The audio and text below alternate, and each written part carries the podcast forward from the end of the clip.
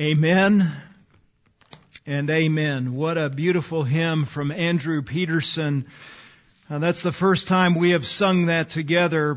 Um, I have been listening to that probably since about the time it came out, and that moves my soul every time. I can hardly listen to that or sing that without um, coming forward with tears and weeping with gratitude for the one who is worthy indeed.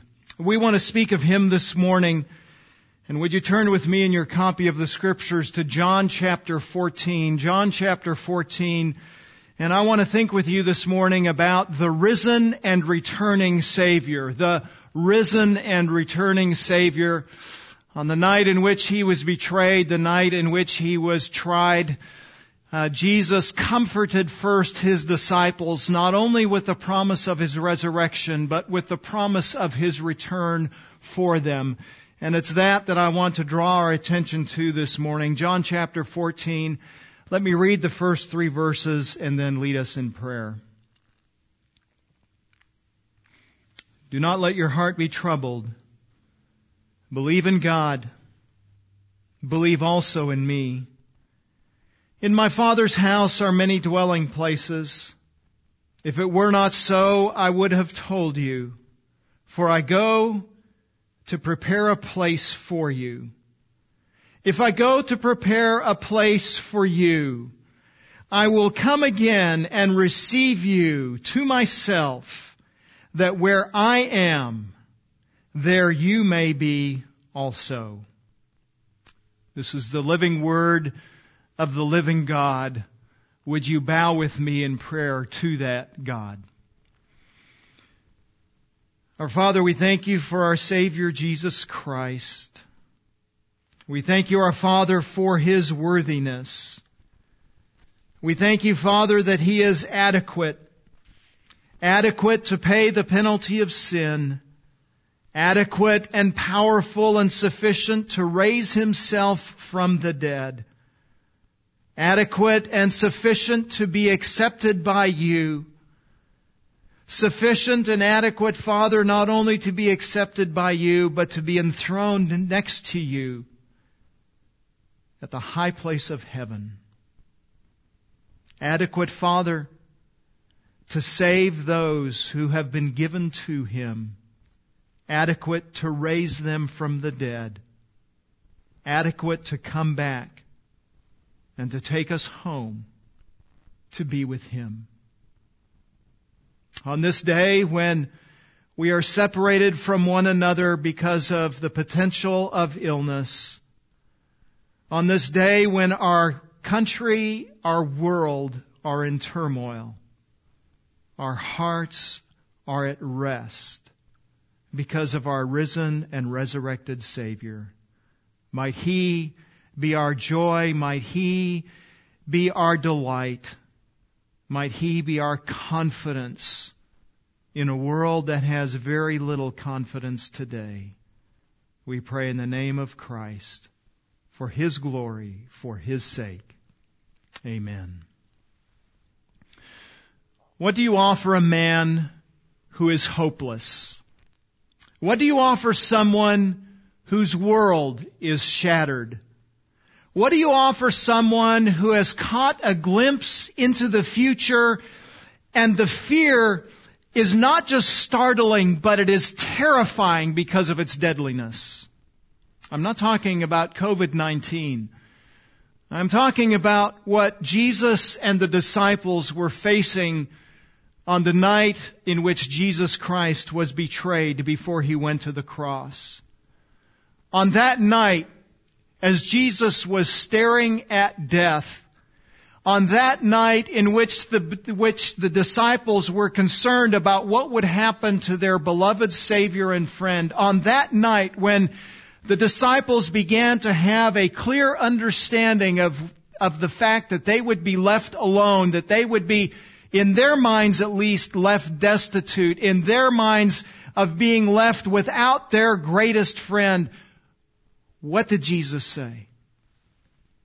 On Thursday night of the week of Christ's Passion, their world was being unexpectedly upended. On Sunday of that week, everything had seemed glorious and wonderful. They walked into Jerusalem next to Jesus and he was, he was riding the triumphant and victorious donkey into the city, the declaration of the Messiah, the adulation of the crowds around him. The Messiah is here to take his throne. But the adulation of the crowd was transformed and the hatred of the religious leadership of Jerusalem quickly turned against Jesus and turned the crowds against Jesus.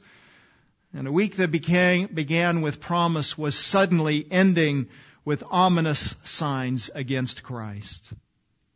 And Jesus' warnings on this night were not helping to dissuade the disciples of the fears that they were feeling in that moment. At first there was that whole interaction with Judas. And, and what was that about? What's this whole thing about a traitor? That obviously couldn't have been Judas in their minds, but, but where did G- Judas go and what was, what was up with that? And then, and then his words to Peter. What was he saying to Peter? Could Peter really deny Jesus? And they might have been tempted to think, well, is, is Peter the traitor? It doesn't seem that he could be, but, but could he be the traitor? And if Jesus was being tr- betrayed, where, where was he going? And what was all this conversation about? He was going somewhere, but they wouldn't be able to go with him. Why couldn't they go with him? And, and why would they be left alone? And why couldn't they help him? And, and what would happen to them if he left them alone? You get the picture. They undoubtedly would be on the verge of full panic if Jesus wouldn't intercede. So what did he do? What did he say to calm them? What did he say to comfort them? What did he say to address their anticipated loneliness? He spoke of heaven.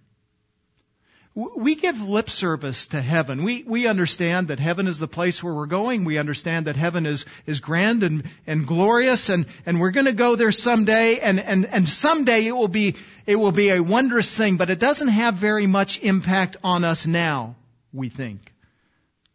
But it does.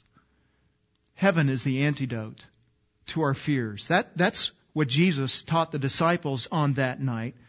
Meditation on heaven is the antidote to our fears. Are, are, you disillusioned today? And who hasn't been tempted to be disillusioned in these days? Are, are you discouraged? Are you afraid for the future? Is your heart in some kind of panic mode? Then, then if you're in that scenario today, maybe because of COVID-19, maybe not because of COVID-19, but just the regular life circumstances that you find yourself in, the, the relationships in which you are, and, and the financial pressures that you are in, then, then if you're afraid, if you're fearful, if you're despondent, if you're questioning, if you're wondering, then come with me and listen to the words of Jesus and be comforted by the hope of glory. Well, This Easter morning, let us not only hear the words of comfort from the resurrection of Christ, and oh friend, they are gloriously comforting words, but let us also hear the comfort of a resurrected Savior who is coming back to take those who belong to Him to be with Him for all eternity in heaven. How should, how should thoughts of heaven be our encouragement? Listen to what Listen to what the Puritan Richard Baxter says to us. It is but fitting that our hearts should be on God when the heart of God is so much on us. If the Lord of glory can stoop so low as to set his heart on sinful dust, Methinks we should easily be persuaded to set our hearts on Christ and glory and ascend to Him in our daily affections who so much condescends to us. Oh friends, what we need in this day is to set our hearts on a resurrected Savior who is in glory and who is taking us to glory. In our COVID-19 suffering, in all of our suffering, in all of our loneliness, we will be strengthened by thoughts and meditations of our security in heaven. That's the place where Jesus pointed the disciples on the night in which they were tempted to despair, and that's where we need to give our attention as well. So let's look together this morning at these opening verses in John chapter 14. We might summarize the passage this way. The resurrected and ascended Savior is returning to take His people home. Because He is resurrected, because He is ascended, because He has the authoritative position at the right hand of the Father, He has authority, power, and right to come back and to take those of us who belong to Him to be with Him in heaven, and that is exactly what He is going to do. The resurrected and ascended Savior is returning to take His people home. And as we come to this passage, it is noticeable that Jesus is not just addressing the fears of the disciples, but He is particularly addressing their temptation to be afraid of loneliness, to be fearful of being left alone, and not just to be left alone, but addressing their fear that they are alone and to address their fear of their ungodly thinking about their aloneness. And isn't that an appropriate topic for COVID-19? He addresses that fear by looking past the resurrection and looking past the ascension and looking forward to his return. These verses compel us to trust God in our temptations to fear and loneliness because of four realities about Christ and His return. In this passage, we will find four realities about Christ and His return. These aren't just hopes. These aren't just desires. They are realities about Jesus Christ. They are a reality about our relationship with Him. They are a reality about who He is. There is, they are a reality about His power, His authority. They are a reality about what He will do. Four realities about Christ and His return. We find the first one in verse 1. Trust God because he has come near in Christ. Trust God because he has come near in Christ. In response to the disciples' fears, notice that the very first thing Jesus does in verse 1 is he addresses them with a command. And notice what the command is. He says, do not let your heart be troubled. Do not let your heart be troubled. It is a command. It is an imperative. It is a requirement for them. It is not a suggestion. It is, it is a command that is calling them to a particular kind of action. And what is significant about this is that Jesus doesn't just say, don't ever fall into fear, but he is saying, stop being fearful. In other words, they already are fearful. They've already gone over the edge. They've already descended into fear. They are already ungodly in their actions. They've already gone into and followed their temptations and Jesus says, stop. It is time to stop.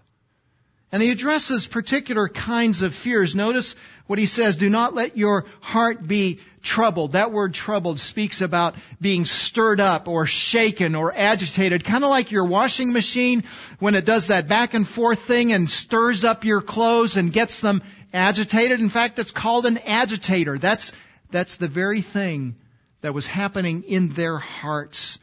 They were being agitated. There was inward turmoil. These are the kinds of things that keep us awake at night, that awaken us in the middle of the night and then keep us awake through the night. These are the things that, that give us dread first thing in the morning. They're the, the what ifs of life. What if I get COVID-19? What if I lose my job? What if my life, wife leaves me? What if I get ill? What if I die? And, and, and notice that all of these what ifs, all of this turmoil, all of this strife is not something that's happening outside of the disciples.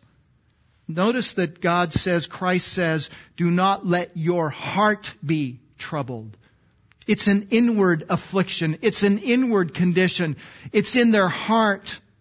Their problem is not the potential for persecution that is outside of them. Their problem is not aloneness when Jesus leaves. Their problem is in their inner man. Jesus doesn't say, make sure you're never in a situation where, where someone is doing you harm and when there is difficulty, make sure you stay out of troubling situations. No, Jesus is saying, make sure in troubling situations that your heart stops being fearful.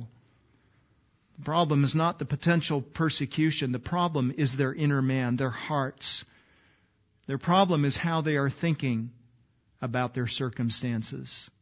And Jesus is reminding them that they have failed to control their emotions. And this is a reminder to us that that our emotions are things that we can control. Our emotions reveal what's inside of us. Our emotions are, are revealing how we are thinking about our circumstances and how we are processing them. And this is a reminder that our emotions can change. Our emotions don't need to go into ungodly activity and ungodly behavior. Jesus compels the disciples, you must control your mind. You must discipline yourself so that you don't engage in troubled, agitated, fearful thinking. Why would the, why would the disciples on this night be tempted to be fearful? Well, they would be tempted to anxiety and fear because Jesus had been repeatedly speaking about the cross. In my Bible reading this week, I'm in the Gospels, and just this week I read Matthew chapter 26, and how fitting is that for, for Easter Sunday and Easter week. Listen to what Jesus said, what the, the Matthew, the Gospel writer says, Matthew chapter 26 verse 1 when Jesus had finished all these words, he said to his disciples, you know that after two days the Passover is coming and the Son of Man is to be handed over for crucifixion. The Son of Man, I am going to be crucified, Jesus says. And, th- and this is not the first time that Jesus has said this to the disciples. From the beginning of his ministry, he has been intimating that he had, would be going to the cross, that he would die, and then there were explicit statements that he would go to the cross and he would be crucified. And this has become very clear in this week that he would be crucified, and that would tempt them to anxiety. There's also the temptation to anxiety because Jesus had promised them that they would be persecuted. Just turn the page to John chapter 15 verse 18 where Jesus says, if the world hates you, know that it has hated me before it hated you. If you were of the world, the world would love its own. But because you are not of the world, but I chose you out of the world, because of this, the world hates you. Verse 20. Remember the word that I said to you, a slave is not greater than his master. If they persecuted me, they will also persecute you. Now, they've just heard they're going to crucify me, and they, they don't have to go very far to make the connection. If Christ is going to be crucified, we will also be cru- uh, crucified or persecuted in like manner. As Jesus finished his words in the upper room, John chapter 16, he says it again, Behold, an hour is coming and has already come for you to be scattered. Why scattered? Because of persecution. Each to his own home and to leave me alone, and yet I'm not alone because the Father is, has, is with me. Verse 33, in the world you have tribulation. You have persecution, you have suffering, you have difficulty, you have, you have trial. And, and, and that would tempt them to anxiety. That would tempt, tempt them to fear. They would also be tempted to anxiety and fear because he's told them that, that he's leaving them. Uh, just look up at the top of the page, chapter 13, verse 33. Little children, I am with you a little while longer. You will seek me, as I said to the Jews. Now I also say to you, where I am going, you cannot come. I'm going to a place that you can't come with me. Verse 36. Peter says to him, Lord, where are you going? And Jesus answered, Where I go, you cannot follow me now, but you will follow later. And, and in fact, all through the upper room, he continues that theme. I'm going, you can't come. And, and the, the clear instruction is, you're going to be alone. In short, Jesus had prophesied of his death. He had prophesied of their persecution, their loneliness, and their grief. Anxiety and fear at that moment seemed to be a terribly rational thing for them to do. And that's, that's the way many of us think as well, isn't it? As we think about COVID-19, I'm not being irrational. My fears aren't rational. They're, they're terribly rational in this moment. Don't you see what's going on in the world? And Jesus says in that circumstance to the disciples, where fear might be the normal kind of response, do not let your inner man be troubled. Do not be afraid in the inner man. And why? And he tells us in the end of verse 1, don't be don't be anxious, don't be fearful because he is trustworthy. Notice the next words. Don't let your heart be troubled. Believe in God. Believe also in me. To stop them from worrying, Jesus commands them, believe in God and believe also in me. Have, have the same faith in me as the Son of God that you have in the Father. And you can you can have faith in me. You can trust me in the same way as you trust the Father because I and the Father are one. We are we are one in a triunity. We are of one mind. We are one God. If you trust the one, you can trust the other. And Jesus uses the same command in this verse two times. Believe. And that word believe is a present tense, which means you are to trust in an ongoing manner. This ought to be the habitual pattern of your life. That, that as you look at your life, you, you have a life of trusting in God and trusting in Christ. In every circumstance that tempts them, brothers and sisters, that tempts us to worry, we are to fight that temptation with belief. It is notable that John's gospel is focused on this word believe. 98 times he uses the word believe. In fact, most of the time that he uses that, more than 50% of the time that he uses that word believe, it is, it is in this present tense. That is, there is to be an ongoing kind of belief. And what's interesting is that the book begins with this concept of belief. Chapter 1, verse 7, right at the beginning of the book, John the Baptist says he came as a witness to testify about the light so that we might believe through him. He came so that we would believe. And the end of the book also is about belief. Chapter 20 verse 30 and 31. Therefore many other signs Jesus also performed in the presence of the disciples which are not written in the book, but these have been written so that you may believe that Jesus is the Christ, the Son of God, and that believing you may have life in His name. So at the beginning of the book, He's talking about belief. At the end of the book, He's talking about belief. And in the upper room, he starts by, by talking about belief. Do not let your heart be troubled. Believe in God. And at the end of the upper room, he is talking about belief.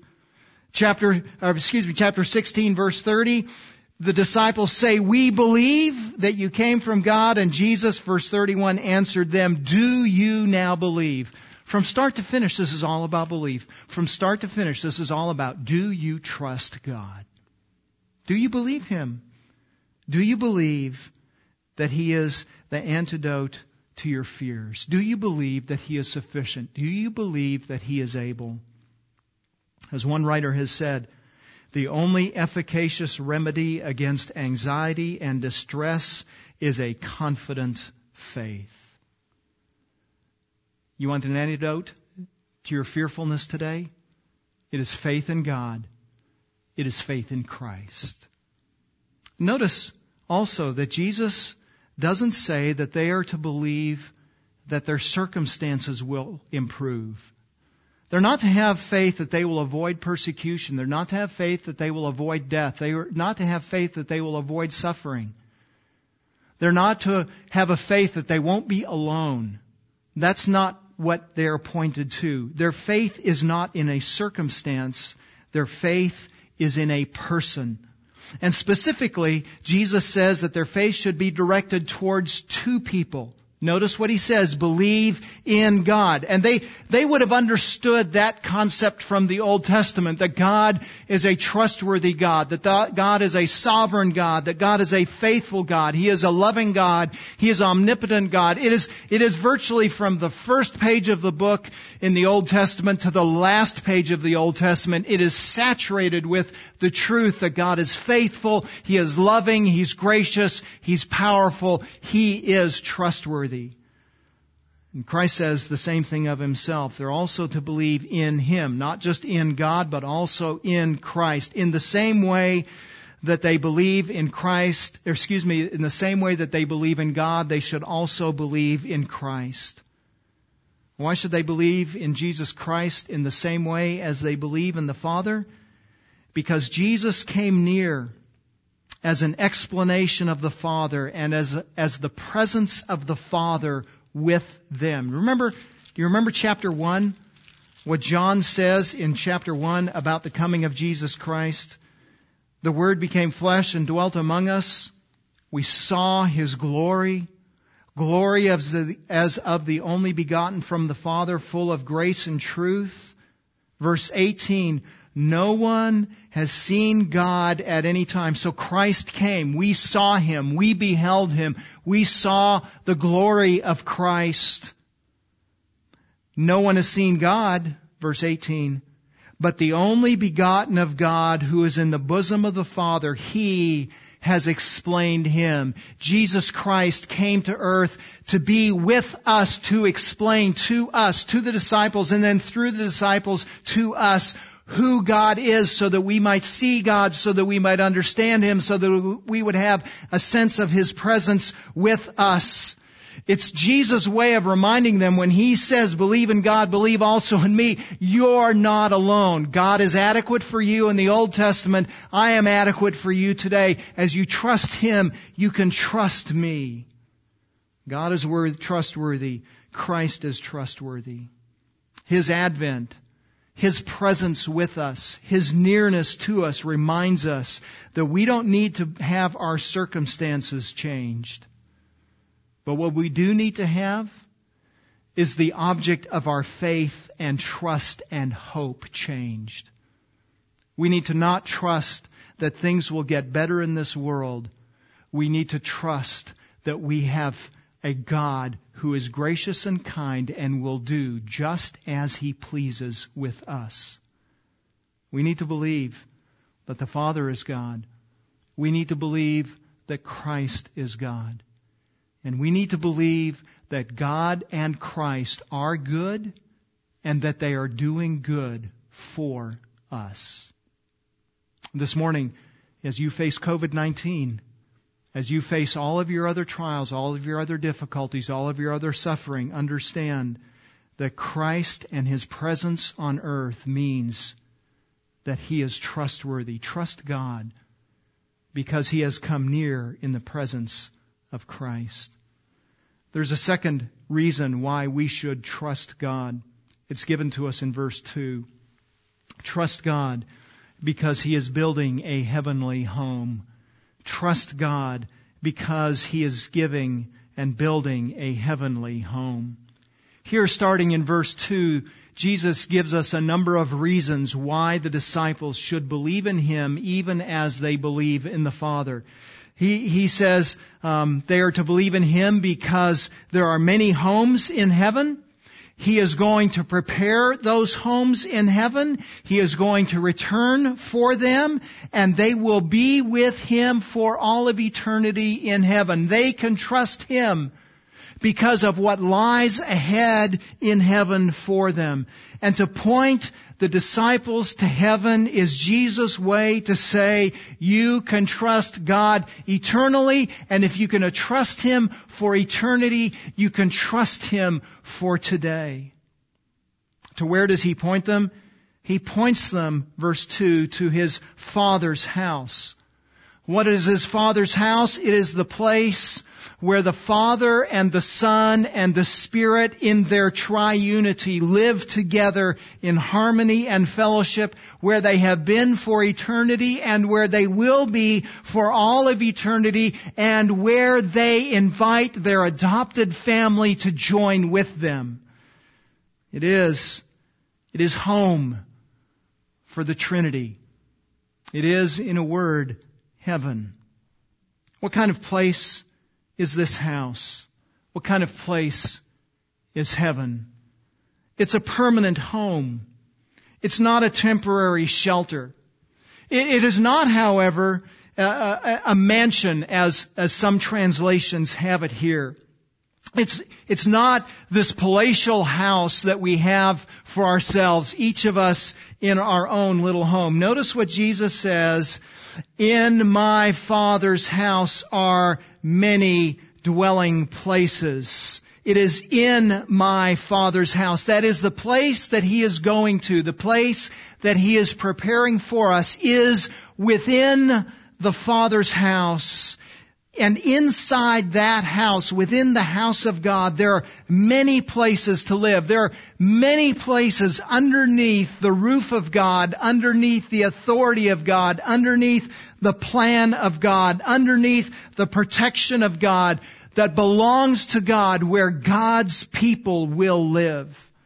And so we might we might think of these places as apartments, if you will, where we will reside each of us in our apartments, each of us in our places that the Lord that is preparing for us, but all of us together under one roof with one head, with one Father who is ruling and reigning over us. We're not alone.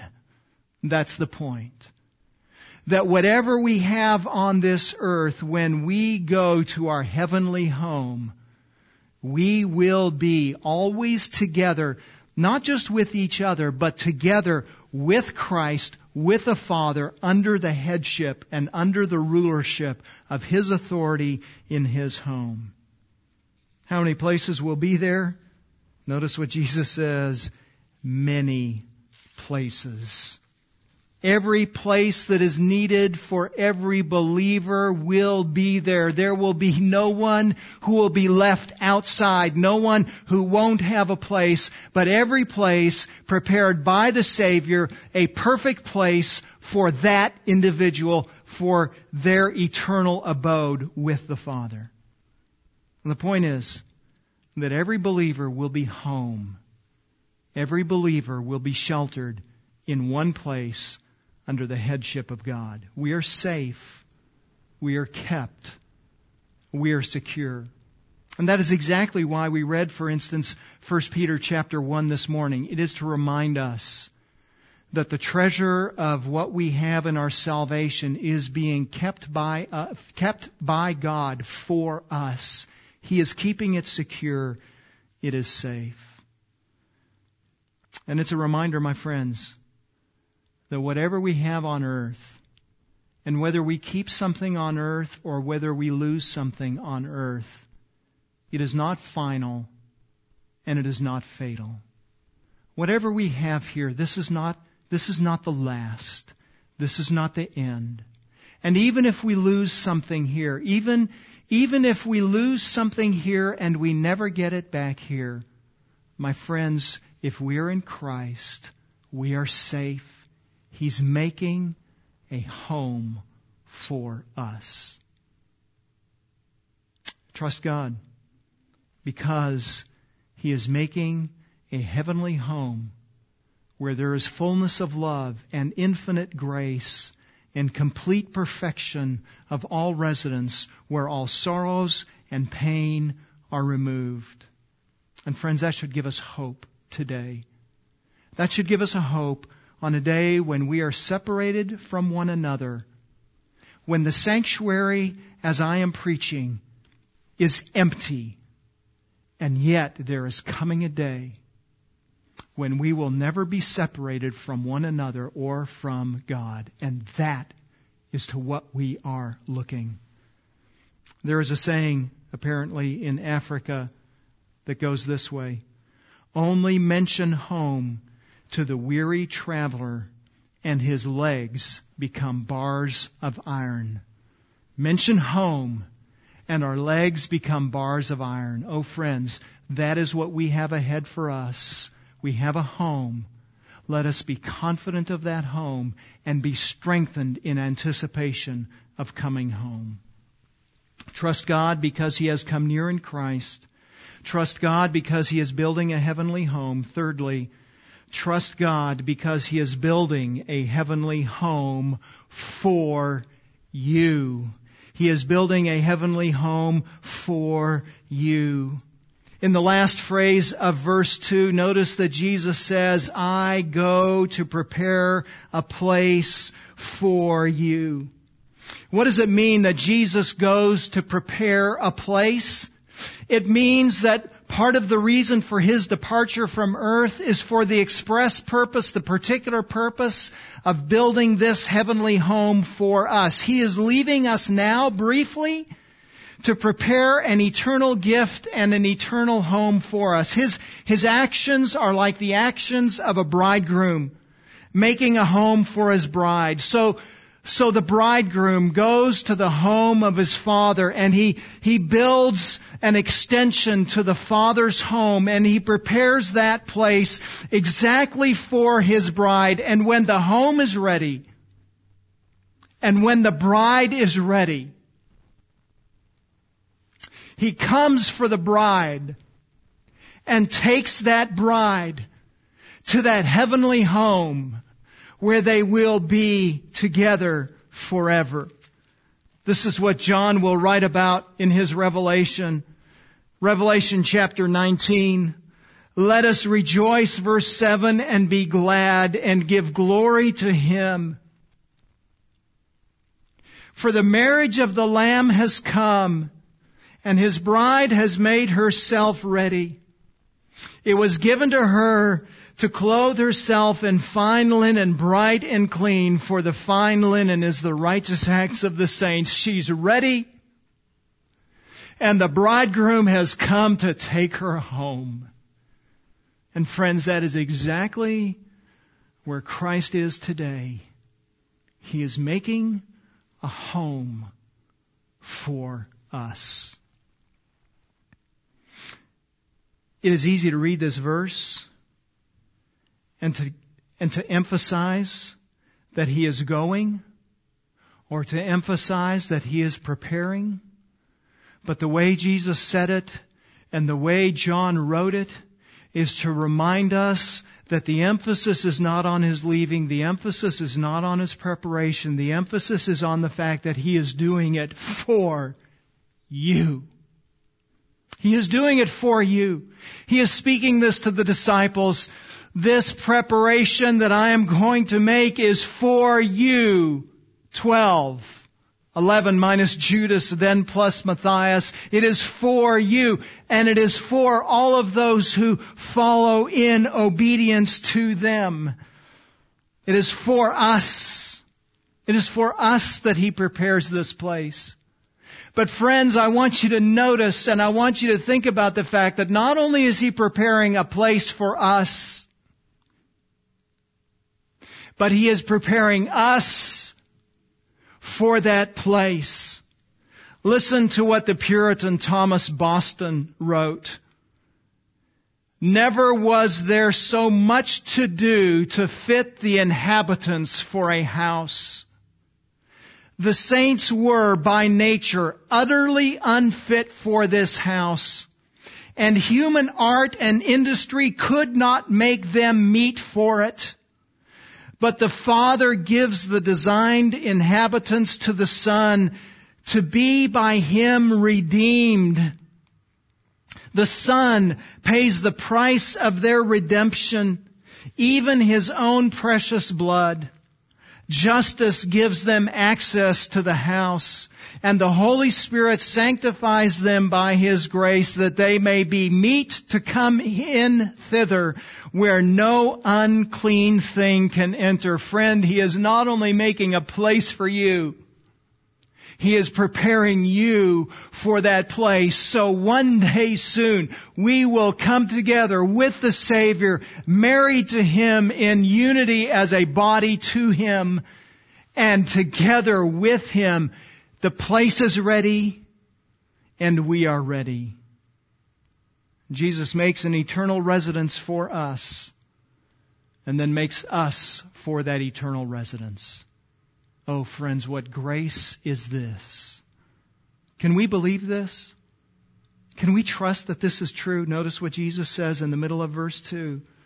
Yes, you can trust me because if it were not so, I would have told you. Jesus Christ, the one who cannot lie, the one who is full of grace, the one who is full of truth, the one who is constrained by truth, the one who is truth, cannot lie, cannot deceive. If he says it, it is true. The disciples were tempted to be lonely because of their aloneness. They were tempted to think about their solitude in an ungodly way.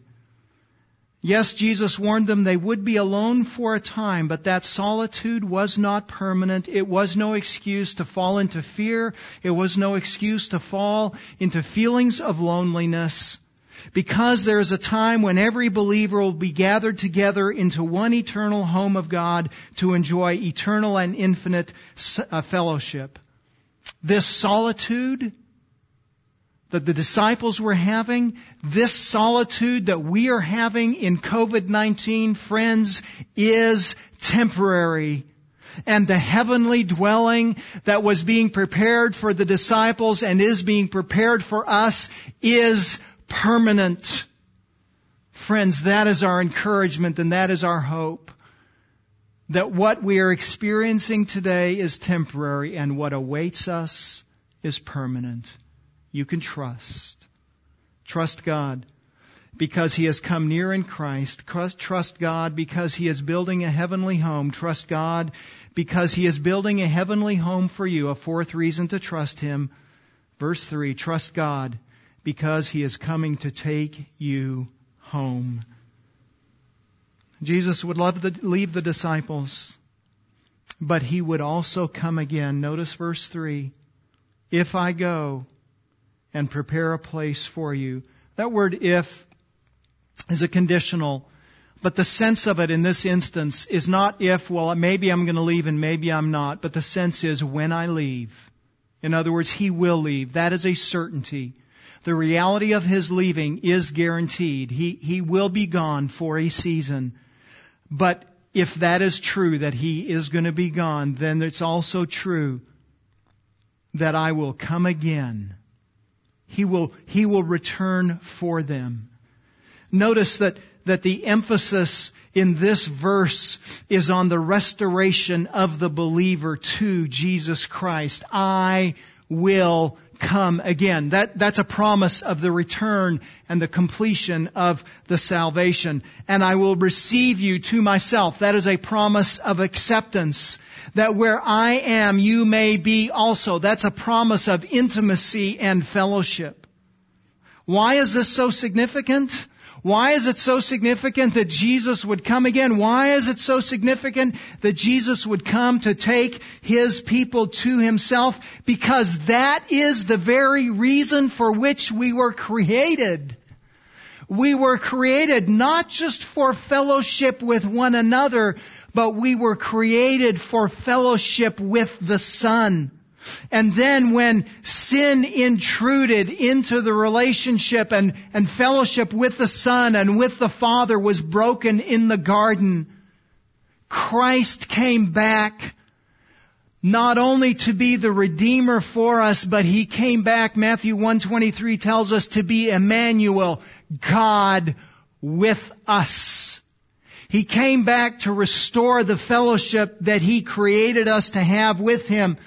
When he called the disciples, Mark chapter 3 tells us when he called the disciples, he called them to be with him. The very purpose of their calling was so that they would have fellowship and intimacy and joy with him. It was the plan of God in creation for mankind to have fellowship. It was the reason for Christ's coming that man would have fellowship. It was the reason for the calling of the disciples to have fellowship. And friends, it is the end of our salvation that we would have fellowship with Him. More than going to a place, we're going to a person. And that is what Jesus makes so terribly clear in verse 3. I'm going to prepare a place but when I bring you, notice he doesn't say, I'm bringing you to the place, but I am bringing you to myself. So that where I am, there you may be. And the emphasis is not that we're in a place, but that we are with him, that we have fellowship with Him. Listen friends, the goal of our salvation is to get us to God, to bring us to Him, to restore our fellowship with Him. And this promise is a reminder to the disciples on the night before the cross, a night when they would be afraid that they would be left alone, a night in which they would anticipate Christ being crucified. The next day they would see Him crucified, they would see Him put in the grave, and they would feel the weight of that aloneness. It is to remind them they are not alone. He is coming back and He will take them to Him. He will take us to Him. At the beginning of this section, He makes the command, verse 1 of chapter 14. Believe in God. Believe also in me. As the night ends in the upper room, the disciples say in 1630, now we believe. And in verse 31, Jesus asks the question, do you now believe? Friends, that's a fitting question for us today. As we think about the resurrection of Jesus Christ and as we think about His return, do we believe? Do we trust God? Do we trust His faithfulness? Do we trust Christ? Do we trust His resurrection? Do we trust that He is seated at the right hand of the Father? Do we trust that He is doing good? Do we trust that He is coming back? Do we trust that when He is coming back, He's taking us to be with Him? And do we, do we believe that that is more worthwhile than anything we have on this earth? Friend, do you believe this morning? Do you trust Jesus Christ. It may be that you have never trusted in Jesus Christ, that you're watching this morning simply because this is what you do on Easter morning, that you go to church and you participate in church, but it's a once a year or a couple times a year kind of event, and you really don't believe in Jesus Christ. It may be that you're in worship with us every Sunday morning, but you've never actually put your trust and faith in Jesus Christ. Oh friend, this is a morning when you must trust in Jesus Christ. It, it, it's a command. It's an imperative. It's not my command. You shouldn't trust and, and believe in Jesus simply because I say it, but you should trust and believe because Jesus says it. Believe in God. Believe also in me. You must believe in Jesus. You must believe that He came to earth. You must believe that He lived a perfect life. You must believe that He died on the cross to atone not for His sin, but to pay the penalty of your sin. You must believe that Jesus satisfied God's wrath when he was the sin bearer for us. You must believe that he was resurrected out of the grave. You must believe that he has ascended into heaven. You must believe that he is worth following. Friend, do you believe? Do you trust? Will you believe? You must believe. He is worth following, friends. We sang it earlier this morning. Is he worthy? Oh, he is infinitely worthy. A couple generations ago, R.G. Lee was the pastor of the Bellevue Baptist Church in Memphis, Tennessee. And he told one Sunday the story of an event in his childhood where he was asking his mother about the most glorious day, the happiest day that she had ever had in her life. She responded this way. Son, there was a horrible war between the states. The North against the South. Brother against brother. Your granddaddy, my daddy, went to war. There were no men around. My mother worked alongside other women in the field. We didn't have things that we have today. The only salt that we had was what we could scrape off the smokehouse floor. The only coffee that we had was dry ground corn. It was a hard time. And then the news came that my daddy had been killed in the war. I cannot tell you how dark that day was. When they told my mother, she wept. We didn't see her weep openly very much during the day, but all night long I could hear her sobbing all night long. We did the best we could to get along with daddy, but it was tough to be so alone. Then one day we were sitting on the porch and my mother looked down the old river road and she said to me, Elizabeth, that man walking down the road so far away, he looks like your daddy. She was snapping beans as she stared across the horizon. After a while, as the figure got closer, she said, I declare that man sure does look like your daddy. I said to her, now mama, you know daddy's dead. Don't get thoughts like that in your head and in your heart. But then that man turned and cut across the cotton patch and started across the field towards our house. My mother suddenly threw the beans in the air, gathered up her skirt and began to run. She flew across the front yard as fast as she could. She recognized that the man was my daddy. He had one arm, one arm missing, a, a sleeve was pinned up. But he embraced my mother with the other arm and they wept and they laughed and they danced. I ran as fast as my legs would let me. And when I got to them, I put my arms around my daddy's knees and I hugged him and I rejoiced that my daddy was home. Son, I do believe that that was the happiest day of my life. Oh friend, I know some of you are grieving today. I know some of you are suffering. Some of you are longing and hurting. But there's a day coming when we're going home because we have a crucified Savior, a resurrected Savior, and a returning Savior. Trust Him. Our Father, we thank you for the hope of Christ.